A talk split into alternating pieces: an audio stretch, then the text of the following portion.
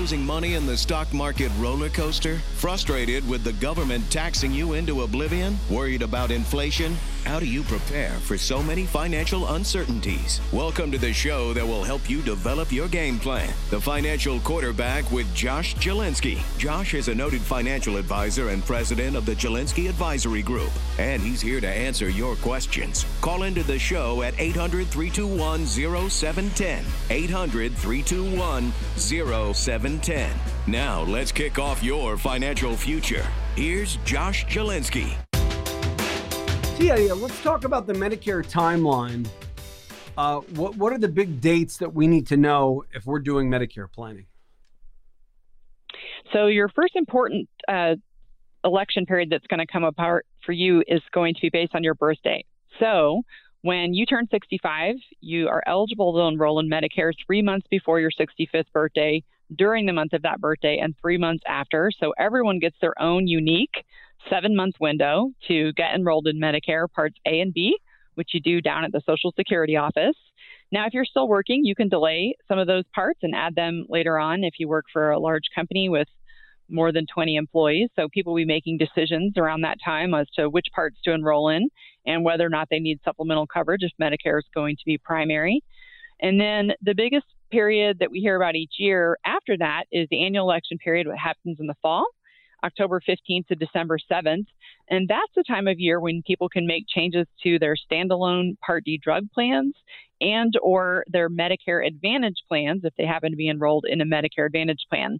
So it's sort of a period each year where you can review that coverage, see what's changing in it for the following year, and then decide if you want to stick with your current plan or change to another. And what type of changes would someone make? Meaning, if if I'm Medicare F? Would I go to G? Would I go to, and we'll get into all the, the alphabet soup of Medicare as well mm-hmm. in a little bit. But um, I've heard sometimes you don't want to switch. Like if you pick something that you could end, end up getting hurt. Is, is that true? Yeah, and that actually follows nicely from kind of what you just mentioned because Medigap plans, which are the plans F, G, and N, those do not change their benefits from year to year like Medicare Advantage and Part D drug plans do. So you actually don't need to shop those in the fall. There's nothing changing. But your drug plan can have changes in premium, can have changes in deductible, benefits, drug tiers. They could add drugs to the formulary, they can take them away. And your insurance carrier is going to send you an annual notice of change in September. And this will tell you what your benefits and costs are this year and what's changing in your drug plan for next year. And if you happen to be someone that went the Medicare Advantage route, then same thing, those benefits can change. The carrier will send you a notice. And you want to review that really carefully because let's say you have a $600 diabetes pen that you use for your insulin injections and this year it's covered on your drug plan, but in January they're going to drop that and they will no longer carry it. Well, if you don't open that annual notice of change that you get in the mail in September and look at it very carefully, you may not realize that you need to make a change so that you're not paying out of pocket for that medication the following year.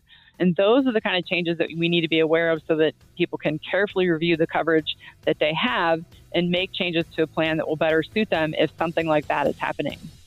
The preceding program was sponsored by the Jalinski Advisory Group. Any awards, rankings, or recognition by unaffiliated third parties or publications, including Five Star Wealth Manager, Advisory of the Year finalist by Senior Market Advisor, and top of the Million Dollar Roundtable, are in no way indicative of the advisor's future performance or any individual client's investment success. No award, ranking, or recognition should be construed as a current or past endorsement of Josh Jalinski or Wealth Quarterback LLC. Information regarding specific awards, rankings, or recognitions is available on the Wealth Quarterback website at